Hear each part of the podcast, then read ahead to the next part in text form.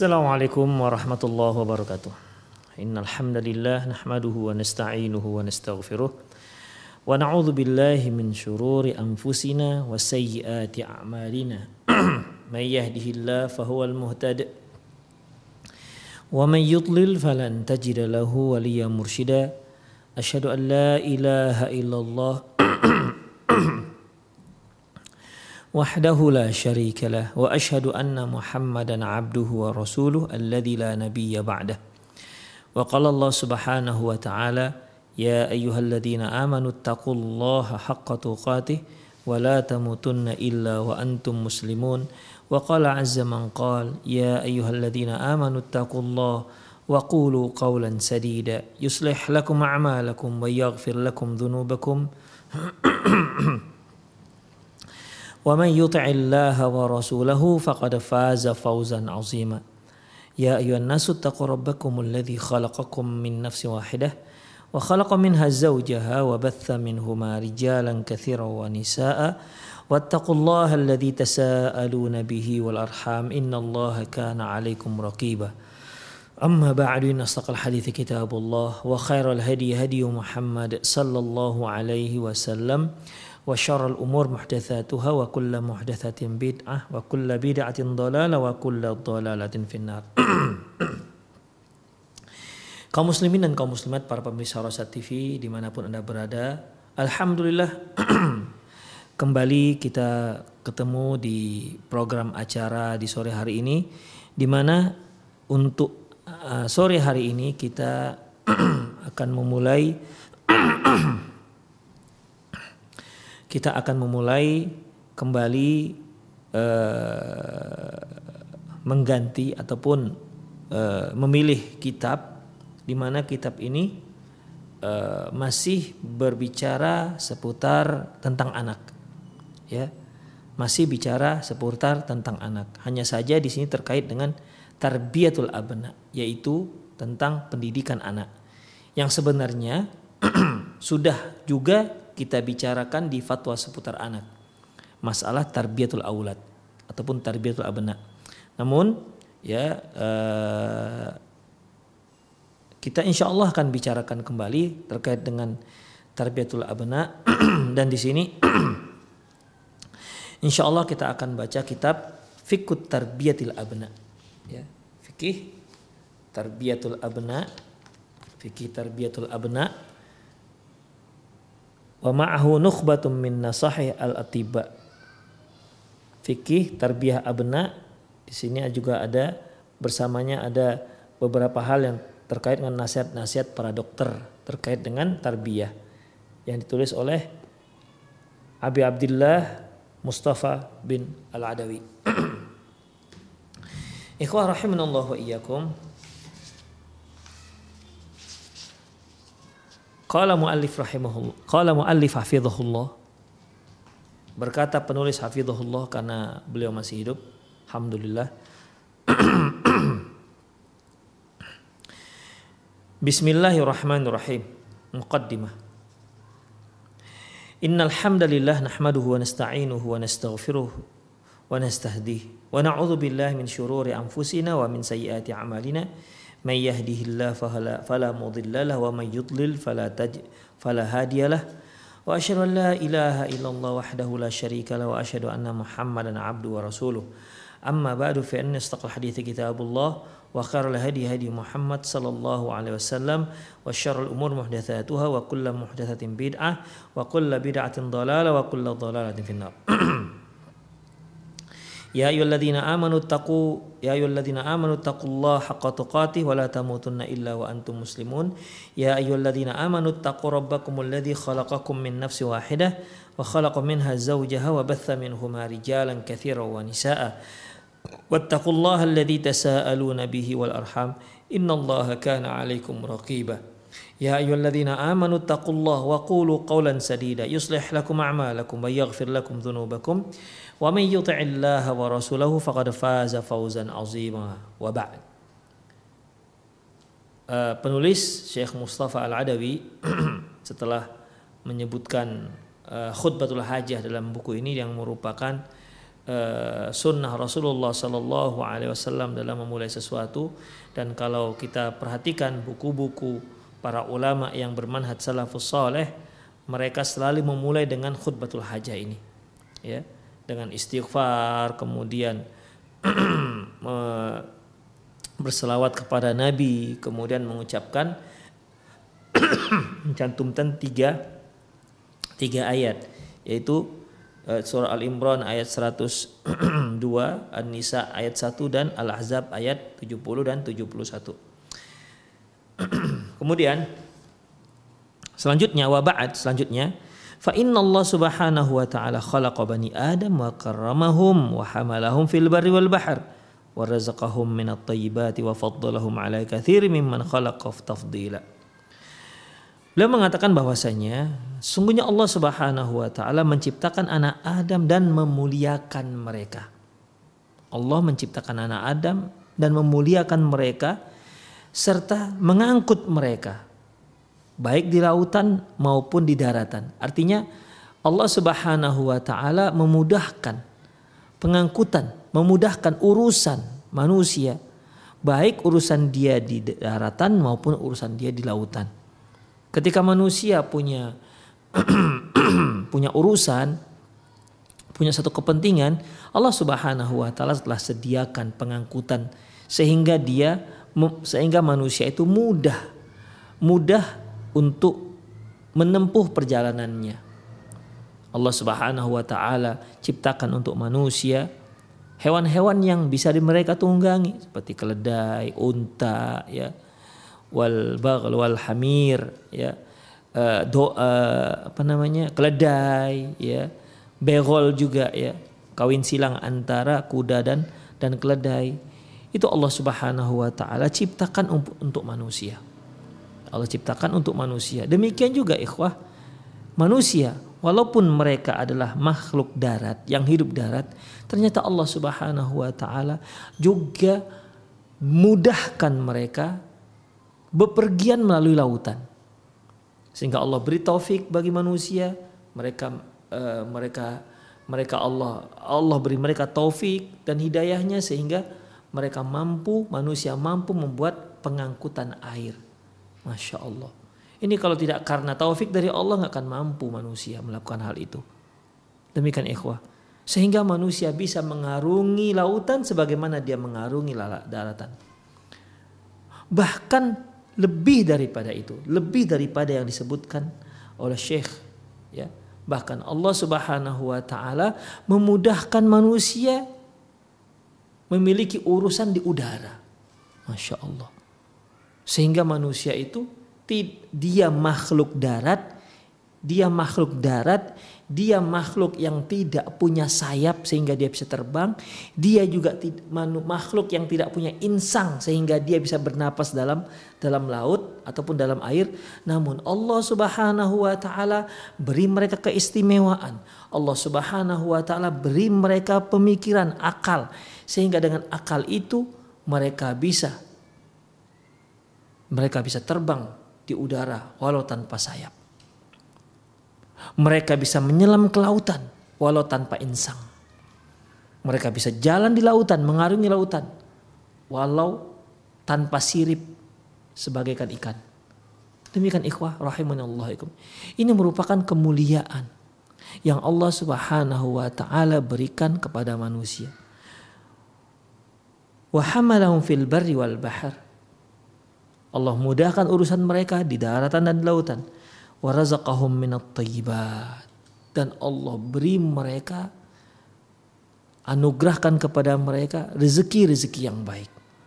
Wa faddalahum ala kathirin mimman khalaqa tafdila dan Allah mengistimewakan manusia. Allah mengistimewakan anak Adam ketimbang makhluk-makhluk yang lain. Subhanallah. Itulah Allah Subhanahu wa taala sayang kepada manusia. Ya, sayang kepada manusia. Bahkan ikhwah apabila seorang manusia, seorang insan yang taat, dia lebih mulia, bisa lebih mulia ketimbang malaikat. Dia bisa lebih mulia ketimbang malaikat. Apabila malaikat itu taat kepada Allah la ya'suna ma amarahum wa yaf'aluna ma yu'marun. Tidak pernah durhaka atas perintah Allah. Tapi bahkan mereka senantiasa melaksanakan apa yang dititahkan oleh Allah Subhanahu wa taala. Ya. Itu satu hal yang yang wajar karena mereka tidak punya hawa nafsu, tapi manusia Allah beri dia akal, Allah beri dia hawa nafsu, namun dia bisa menjadi seorang yang taat kepada Allah. Makanya manusia yang taat kepada Allah, dia memiliki derajat yang luar biasa. Masyaallah muslimin rahimanallah wa iyyakum. Itulah keistimewaan yang Allah Subhanahu wa taala ya yang Allah Subhanahu wa taala berikan kepada kepada manusia da, dari semua sisi ya dari semua sisi bahkan dari ciptaan Walaqad khalaqnal insana fi ahsani taqwim. Sungguh Allah telah menciptakan manusia dengan sebaik-baik bentuk. Coba perhatikan ikhwah. Allah Subhanahu wa taala ciptakan untuk manusia mata. Dan mata ini tidak hanya Allah ciptakan untuk manusia, bahkan makhluk-makhluk lain Allah berikan mata, tapi tidak sesempurna. Tidak sesempurna matanya manusia. Allah ciptakan hidung semua makhluk. Banyak makhluk yang Allah berikan hidung tapi tidak seperti manusia dan seterusnya. Wa faddalahum ala katsirin mimman khalaqa tafdila. Sungguh Allah Subhanahu wa taala memberikan keistimewaan bagi manusia dibandingkan makhluk-makhluk Allah yang lain. Di sini Syekh mengambil kalimat ini iktibas ya dari firman Allah Subhanahu wa taala surat Al-Isra ayat 70. Surah Isra ayat 70. Demikian ikhwah keistimewaan anak Adam, keistimewaan manusia dibandingkan yang lain-lainnya. Bahkan Allah Subhanahu wa taala menyatakan bahwasanya huwallazi ja'ala lakumul huwallazi ja'alakum huwallazi khalaqalakum ma fil ardi jami'a. Allah katakan Allah yang menciptakan semua yang ada di bumi ini untuk kalian. Siapa itu kalian? Untuk manusia untuk manusia. Jadi Allah menciptakan tumbuhan, Allah menciptakan hewan, apalagi Allah menciptakan gunung, Allah menciptakan itu semua Allah ciptakan untuk manusia. Silahkan wahai manusia explore, silahkan manfaatkan sebaik-baiknya untuk kehidupan kalian tentunya untuk mendapatkan ridho Allah dan akhiratnya Allah Subhanahu wa taala. khalaqahum subhanahu walam yakhluquhum walam yakhluqhum abasa. Allah menciptakan manusia, namun ingat Allah tak menciptakannya abasa, sia-sia. Fata'ala Allah ammal abas, anil abas. Sungguh Allah Maha suci dari perbuatan yang sia-sia. Walam yatrukhum sudah dan Allah tidak membiarkan manusia itu setelah dia ciptakan lantas dia biarkan begitu saja. Enggak. Bal khalaqahum wa kallafahum bitakalif tapi Allah Subhanahu wa taala menciptakan manusia dan Allah memberikan dia kewajiban demi kewajiban. Amarahum amarahum wa nahahum. Allah perintah mereka dan Allah larang manusia. Wassahum biwasaya. Allah juga memberikan wasiat kepada manusia yang harus dia jalankan. Wa betalahum bibtilaatin wa imtin wa wam wa wam wa wam tahinuhum bimihnin bimihanin Allah mencoba mereka turunkan bala cobaan kepada mereka ya Allah turunkan bala berbagai bala pada mereka dan Allah uji mereka dengan berbagai macam ujian. Demikian ikhwah rahimani Allah wa iyyakum. Itu semua untuk apa ikhwah? Untuk menjadikan manusia seorang hamba yang taat kepada Allah Subhanahu wa taala. Untuk menjadikan manusia itu manusia-manusia yang sempurna. Ya manusia-manusia yang sempurna. Walaupun tidak ada yang sempurna kecuali hanya Allah Subhanahu wa taala tapi ini menuju ikhwah rahimanallah wa iyyakum ya jadi ketika Allah Subhanahu wa taala menciptakan manusia itu tidak diciptakan begitu saja ya Allah bebani mereka dengan beberapa dengan kewajiban-kewajiban. Namun kita sebagai manusia perlu perlu kita camkan bahwasanya Ketika Allah Subhanahu wa taala mewajibkan kepada kita berbagai macam kewajiban dan melarang kita dengan berbagai macam larangan, jangan kita berpikir itu semua hanya untuk menyulitkan kehidupan kita. Ini pemikiran yang sangat keliru. Ya. Ketika Allah membebankan kepada kita dengan berbagai macam kewajiban dan Allah batasi gerakan kita dengan berbagai macam batasan, jangan sampai kita melewatinya. Itu semua ya. itu semua terkait maslahatnya dengan kita, untuk kita, kebaikan kita. Ya, bukan untuk kebaikan Allah. Allah nggak butuh dengan kita, ikhwah. Ketika Allah Subhanahu wa taala uh, larang kita misalnya jangan minum khamr. Itu bukan Allah Subhanahu wa taala me, me, menyusah-nyusahkan kita. Ketika Allah Subhanahu wa taala wajibkan kepada kita untuk berbakti kepada orang tua, wajibkan kepada kita sholat itu bukan maksudnya Allah menyusah-nyusahkan kita enggak ikhwah Semuanya itu setiap apa yang diperintahkan oleh Allah Subhanahu wa taala jika dilakukan oleh si manusia itu pasti akan bermaslahat menguntungkan si manusia yang melaksanakannya. Dan setiap apa yang dilarang oleh Allah Subhanahu wa taala jika dijauhkan oleh si manusia maka itu juga akan menguntungkan manusia. Kalau ternyata apa yang dilarang oleh Allah mereka langgar, itu akan merugikan dirinya sendiri. Jadi agama yang Allah Subhanahu wa taala turunkan kepada manusia itu untuk maslahat manusia, untuk keuntungan manusia, untuk menjauhkan manusia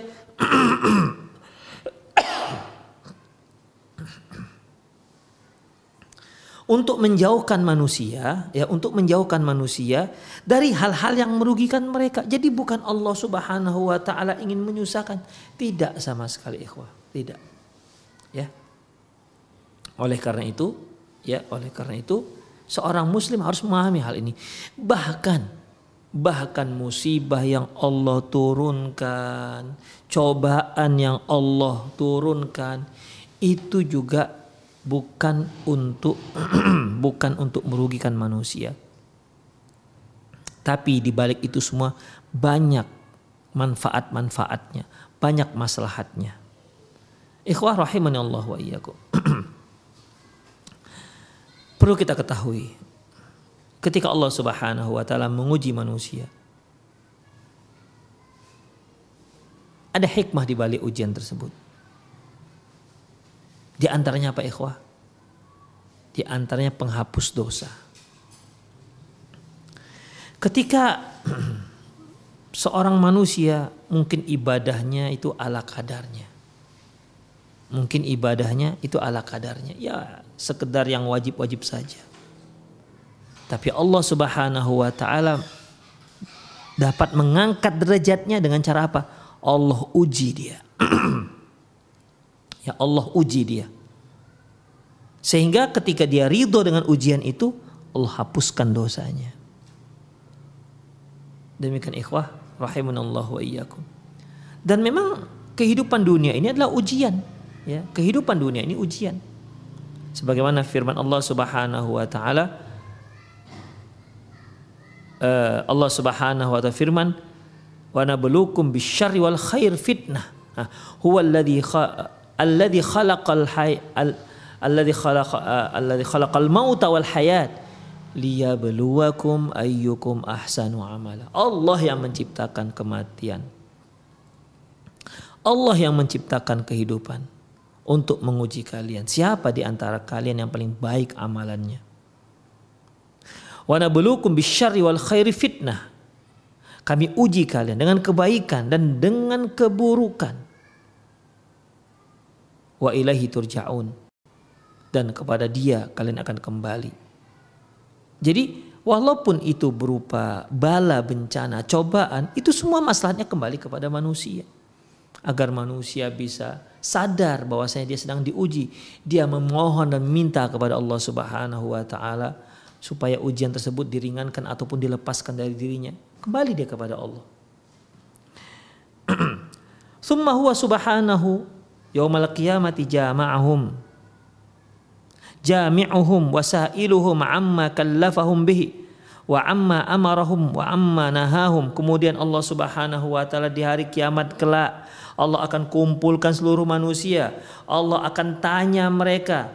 Allah akan mintai pertanggungjawaban atas apa yang telah Allah wajibkan kepada mereka atas apa yang Allah perintahkan dan atas apa yang telah Allah larang. Wa hal qad qamu bima kallafu bihi wamtathalu ma amaru Apakah mereka telah melaksanakan apa yang dibebankan kepada mereka dan apa yang telah diperintahkan kepada mereka? Wantahau amma wantahau amma naha anhum wa qamu bima awsahum bihi amla. Apakah mereka telah menjauhkan dirinya dari apa yang Allah larang dan telah melaksanakan apa yang Allah wasiatkan kepada mereka?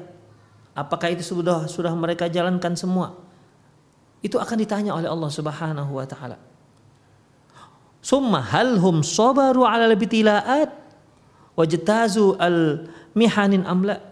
Kemudian apakah mereka apakah mereka sabar ketika berhadapan dengan berbagai macam tantangan dan ujian onak dan duri? Apakah mereka berhasil melewati tantangan, melewati ujian ataukah tidak? Wa kana mimma kallafallahu bihi bani Adam hus husna riayati dzurriyyah wa islahan nasli wa sa'ya lintiqadhin nafs ma'al ahli wal auladi minan nar. Di samping semua perintah, semua larangan, dan semua cobaan-cobaan tersebut ada satu hal yang Allah perintahkan yaitu yang akan dibahas dalam buku ini adalah Allah Subhanahu wa taala wajibkan kepada setiap anak Adam untuk memperhatikan tanggung jawabnya, pengayomannya terhadap keturunannya. Dalam demikian juga memperbaiki anaknya dengan berupaya untuk menjauhkan dirinya dan keluarganya dari dari api neraka. Demikian ikhwah. Allah Subhanahu wa taala firman, "Ya ayyuhalladzina amanu qu anfusakum wa ahlikum nar." Allah berfirman, "Wahai orang-orang yang beriman, selamatkan dirimu dan keluargamu dari api neraka." Waquduhan nasu wal hijarah, di mana api neraka itu bahan bakarnya adalah manusia dan bebatuan. Ini merupakan tanggung jawab seorang manusia. Apabila Anda seorang ayah, apabila Anda seorang suami, ketahuilah kewajiban Anda terhadap keluarga Anda yaitu selamatkan diri Anda dan keluarga Anda dari api neraka. La ilaha illallah. Sebuah tanggung jawab yang sangat berat. Tanggung jawab yang sangat berat. Seorang suami dia sendiri belum tentu selamat dari api neraka, tapi dia diwajibkan oleh Allah Subhanahu wa taala untuk menyelamatkan keluarganya dari api neraka. Itulah kewajiban manusia. Ketika seorang laki-laki punya seorang istri, maka dia wajib untuk menyelamatkan dirinya dan istrinya dari api neraka. Bukan hanya dia. Kalau dia selamat dari api neraka, istrinya tidak selamat, maka dia akan diseret ke dalam neraka. Demikian juga ketika dia punya anak dua, tiga, dan empat. Ya, tidak bisa dia seorang diri masuk surga. Kewajiban dia untuk kewajiban dia untuk menggenggam tangan-tangan mereka, tangan istrinya, tangan anak-anaknya bersama masuk ke dalam surga. Kalau ternyata ada di antara anaknya yang tidak masuk surga, Allah akan pertanyakan, dia nggak bisa melenggang kangkung begitu saja masuk ke surga sebelum ditanya oleh Allah Subhanahu wa taala tentang anaknya tersebut yang masuk ke dalam neraka. Oleh karena itu ikhwah rahimanallahu iyyakum semakin semakin besar keluarga seseorang berarti semakin besar pula tanggung jawabnya dan apabila dia mampu untuk melakukan melakoni melakoni dalam mempertanggungjawabkannya maka semakin besar pahalanya Makanya Rasulullah SAW mengatakan khairukum aktsarukum nisaan sebaik-baik kalian adalah yang paling banyak istrinya. Betul. Ya tentunya mereka yang bisa bertanggung jawab terhadap seluruh istrinya. Mereka yang seorang laki-laki yang yang memiliki tiga istri dan dia bertanggung jawab terhadap istrinya, dia solehkan istrinya, masya Allah baguskan adabnya sehingga mereka menjadi istri yang solehah, yang taat kepada Allah. Tentu ini lebih besar pahalanya ketimbang seorang yang hanya bisa mengayomi satu istri. Demikian ikhwah, rahimani Allah wa iyyakum. Demikian juga seorang yang punya anak sepuluh, di mana dia berhasil mendidik anaknya, berhasil menjadikan anak-anaknya menjadi anak-anak yang soleh taat, taat kepada Allah Subhanahu wa taala jauh lebih besar pahalanya ketimbang seorang keluarga yang hanya memiliki satu anak yang juga soleh. Demikian ikhwah rahimanallahu wa iyyakum. Ya, jadi dalam masalah ini ya satu hal yang berat yaitu selamatkan dirimu dan keluargamu dari api neraka. Ini merupakan tanggung jawab seorang suami, tanggung jawab seorang kepala rumah tangga di hadapan Allah Subhanahu wa taala.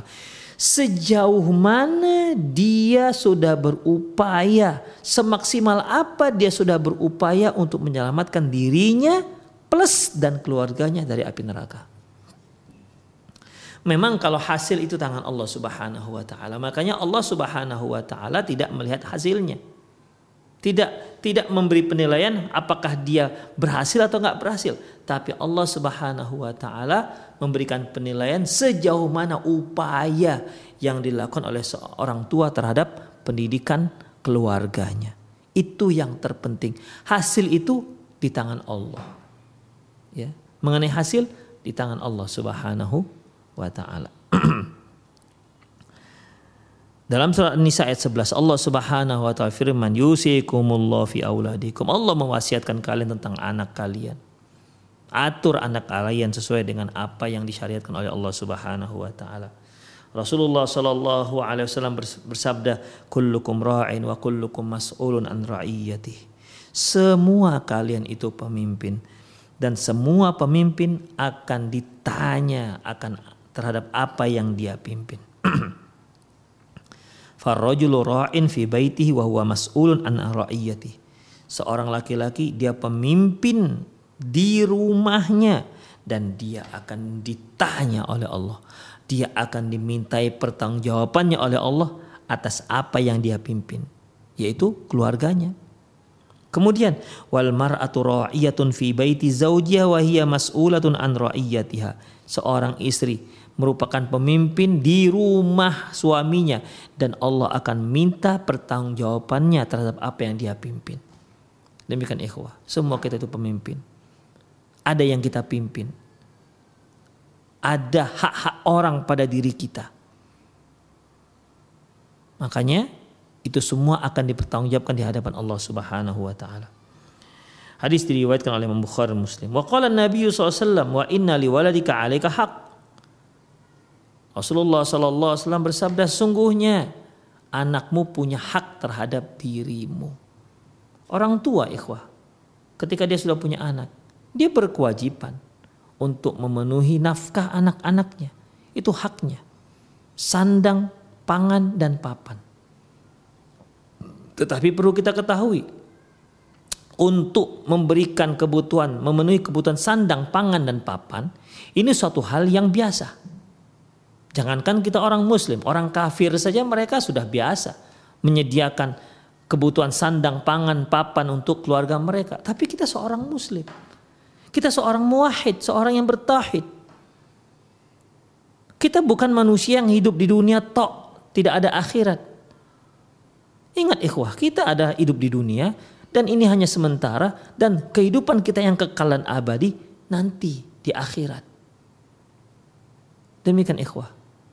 Ya. Namun kehidupan yang kekal itu itu semua tergantung seberapa seberapa besar usaha kita di, di dalam kehidupan yang sementara ini, yang sebentar ini.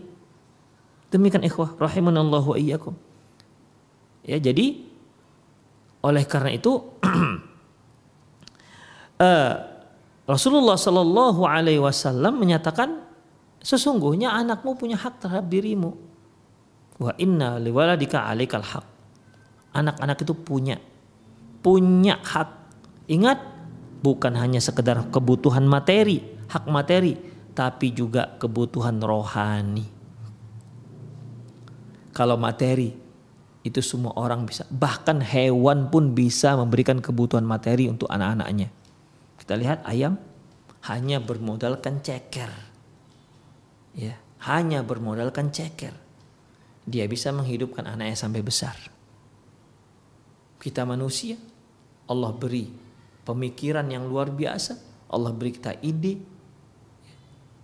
Kita jangan takut dengan rezeki yang Allah Subhanahu wa taala berikan. Namun ada yang lebih penting daripada itu semua.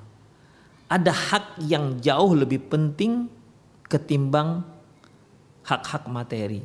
Dia adalah pendidikan agama. Pendidikan rohani.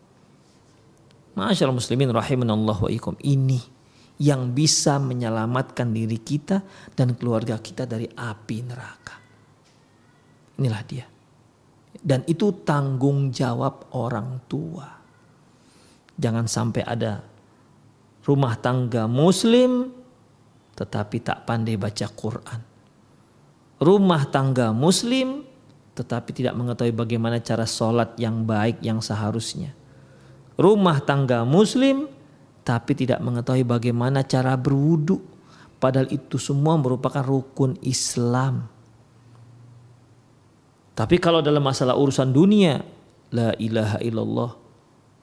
Dia hebat, luar biasa ya'lamuna zahiran minal hayatid dunya wa hum 'anil akhirati hum. Mereka mengetahui urusan dunia, urusan dunia luar biasa, tahu semua. Bahkan dia telah menyandang sederet titel. Wa hum an wa hum 'anil akhirati hum ghafilun. Tapi sayangnya urusan akhirat ghafil, artinya lalai. Tak ada perhatian. Mengapa demikian ikhwah? Ini semua terkait dengan tarbiyah pendidikan orang tua terhadap anak-anaknya. Pendidikan rohani. Ya, pendidikan rohani. Fal abna'ul ladzina yurzaqu bihim. Al 'abdu fitnatan wa bitilaan yabtaliyallahu subhanahu bihim ibadah. Anak yang Allah anugerahkan kepada seorang hamba itu merupakan cobaan bagi hambanya. Fahal saya kumu ma'al auladi bima aujabahullahu alaihim min syukri ni'matillahi ala rizq ala rizqihim ala rizqihi iyahum bihim apakah dia akan akan menegakkan kewajiban-kewajiban yang Allah bebankan kepada dia bersama anak-anaknya? Seperti mensyukuri nikmah yang Allah berikan kepadanya? Ataukah tidak? Wahal saya kumuna ma'al auladi bi iqamati hududillahi fihim. Apakah dia akan menegakkan apakah dia akan melaksanakan batasan-batasan uh, Allah Subhanahu wa taala, aturan-aturan Allah Subhanahu wa taala bersama anak-anaknya? Wahal saya saya selukuna ma'al auladi ma amarahum bihim bihi. Ma amarahum ma amarahum bihi rabbuhum wa arsyadahum ila nabihim. Apakah dia akan menempuh jalan bersama anak-anaknya sesuai dengan jalan yang telah Allah perintahkan dan dan jalan yang telah Rasulullah wasallam tunjukkan? Wahal sayaftanu sayuftinuna bil auladi au sayathbutuna ala amrillah apakah mereka malah akan terfitnah terfitnah gara-gara anaknya terfitnah dengan anak-anaknya ataukah dia tetap teguh kokoh di atas syariat Allah Subhanahu wa taala. Demikian ikhwah. Fahadi ghairuha amrun labud. Fahadi wa ghairuha ini dan yang lain-lainnya itu perkara yang pasti akan di, dihadapi oleh seorang muslim. Liman arada salama fi dinihi wa dunya. Bagi mereka yang ingin selamat dari dunia dan akhirat, menyelamatkan agama dan dunianya, ayyajtazaha binajahin wa yata'addaha bitafawukin wa yakum bima amarahu Allahu fiha khairul qiyam. Seorang yang ingin selamat agamanya, ingin menyelamatkan agama dan dunianya, dia harus berhasil, dia harus sukses melewati tantangan-tantangan ini. dan tetap berupaya untuk menegakkan perintah-perintah Allah Subhanahu wa taala dengan sebaik-baiknya.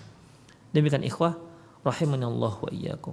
Allah Subhanahu wa taala firman, "Innama amwalukum wa fitnah." Sesungguhnya hartamu dan anakmu fitnah. Kalau kita sampai terfitnah dengan anak-anak kita, gara-gara anak kita kita yang tadinya taat kepada Allah akhirnya semakin jauh kepada Allah.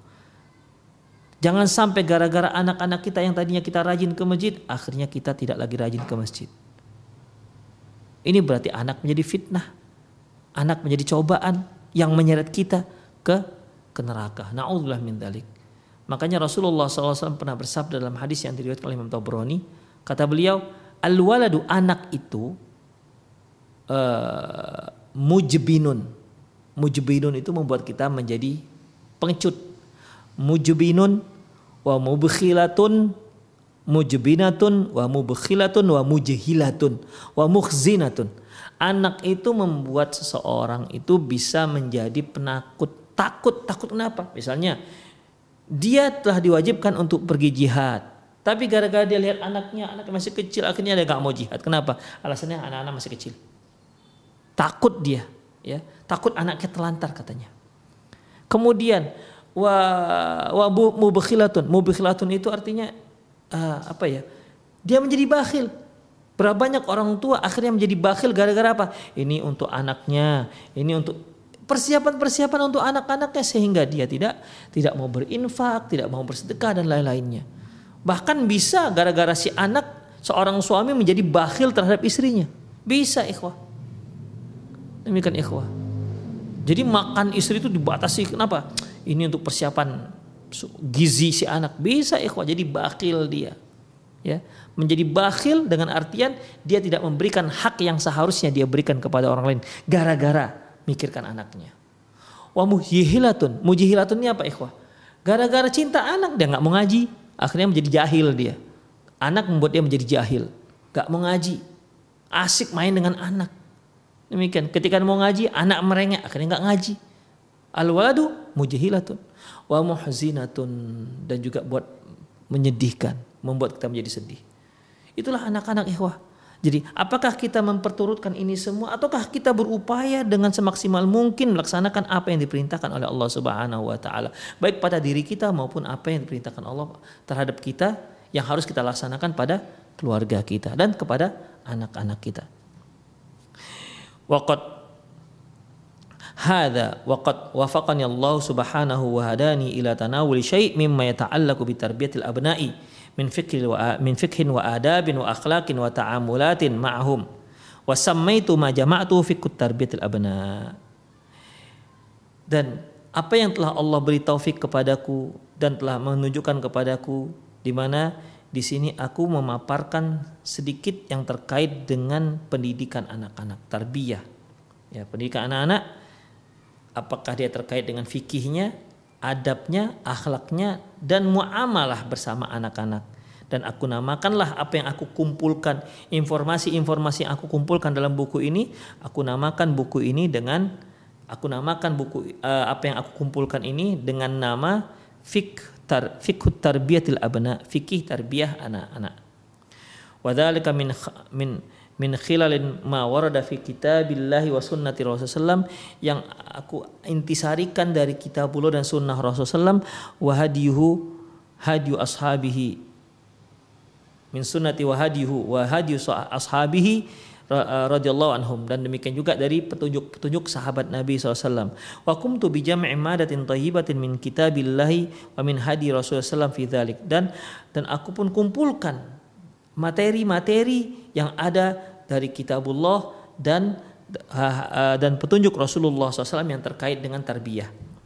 Wa allaftu bainaha wa wa, wa nasaqtuha kay yantafi'ul muslimuna bi kitabi rabbihim wa hadi nabihim. Kemudian aku susun dan aku tertibkan sehingga materi-materi ini sehingga bermanfaat untuk orang muslim sehingga kaum muslimin bisa mengambil manfaat dari kitab Allah, kitabullah dan dari sunnah Rasulullah SAW. Summa aqwalu a'immatihim min sahabati wa tabi'in faman tabi'ahum bi ihsan ila.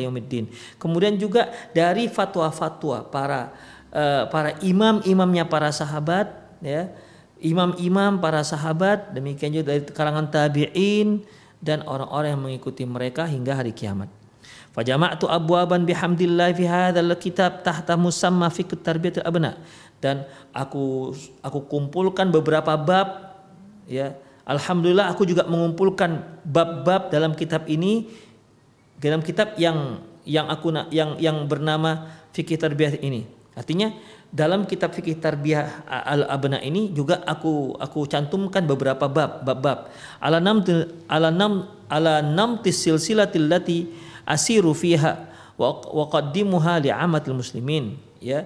Sesuai dengan uh, serial-serialnya ataupun uh, kaitan-kaitannya sesuai dengan urutan-urutannya di mana urutan tersebut aku apa namanya dari urutan-urutan itulah aku jalani penulisan eh, penulisan kitab ini dan aku sajikan kepada kaum muslimin. Kafikil akhlak seperti fikih akhlak wa fikih ta'amul baina zaujain dan fikih muamalah antar suami istri.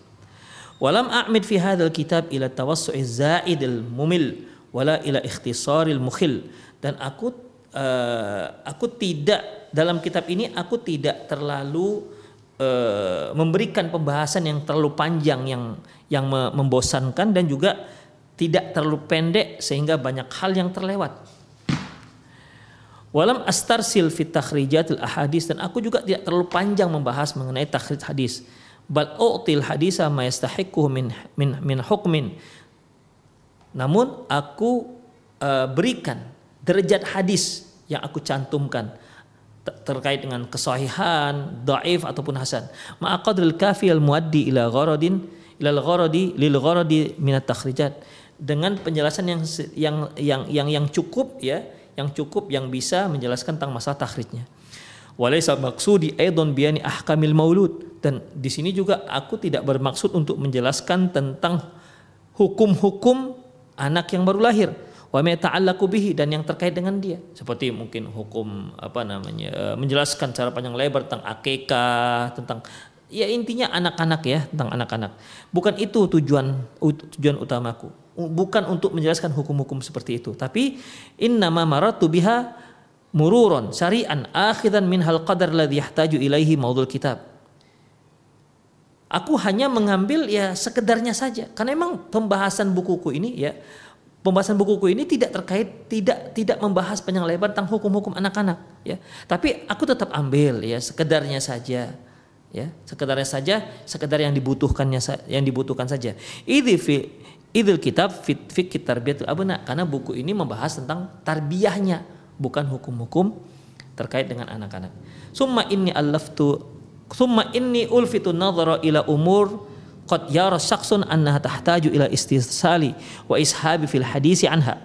Kemudian aku juga um, aku juga fokus pada perkara-perkara yang mungkin seseorang berpendapat ini harus dipaparkan dengan panjang lebar ya.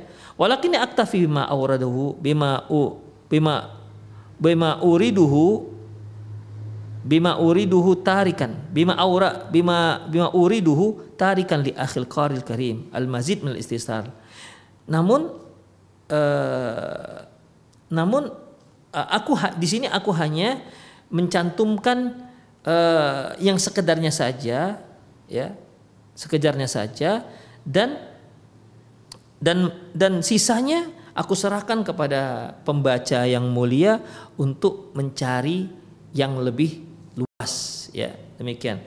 Wa fatihan amamu tariqul faqat. Dan aku hanya membuka pintunya saja ya. Misalnya nih kalau ada seorang bertanya terkait dengan masalah eh, apa namanya eh, kapan seorang anak itu harus dikekahkan ya. Ini kan terkait masalah hukum. Maka eh, penulis menyebutkan masalah ini sekedarnya saja sekedarnya saja. Tapi e, pintu pembukanya telah beliau sediakan. Mereka yang ingin mendalami lebih jauh tentang khilafiyah para ulama tentang masalah ini hari keberapanya dan seterusnya dan seterusnya maka dia sudah punya pintunya. Silahkan kalau dia mau mendalami silahkan dia masuk pintu ini. Silahkan. Ya, jadi di sini penulis sudah menyediakan lorongnya pintunya ya sekedarnya saja isyarat Jadi, jadi bagi kaum muslimin yang ingin mendalami lebih jauh, maka dia sudah punya pintu dan dia bisa masuk ke sana. Dia bisa bahas lebih jauh dengan sendirinya. Ya, dia bisa bahas uh, sendiri uh, dengan pembahasan yang lebih lebih jauh. Wabillahi taufiq wa minhu sadat. Wa bihamdillahi faqad qumtu bi jam'i madatin ilmiyatin sahihatin fi hadzal kitab ma'a tawthiqil al-ma'lumah wa azzuha wa azzuha ila masdariha. Dengan segala puji bagi Allah aku telah uh, kumpulkan materi-materi ilmiah yang sahih dari kitabullah ya. Uh, disertai dengan referensinya ya yang referensinya yang sudah yang jelas dan aku uh, dengan dengan data yang jelas dan referensi yang jelas.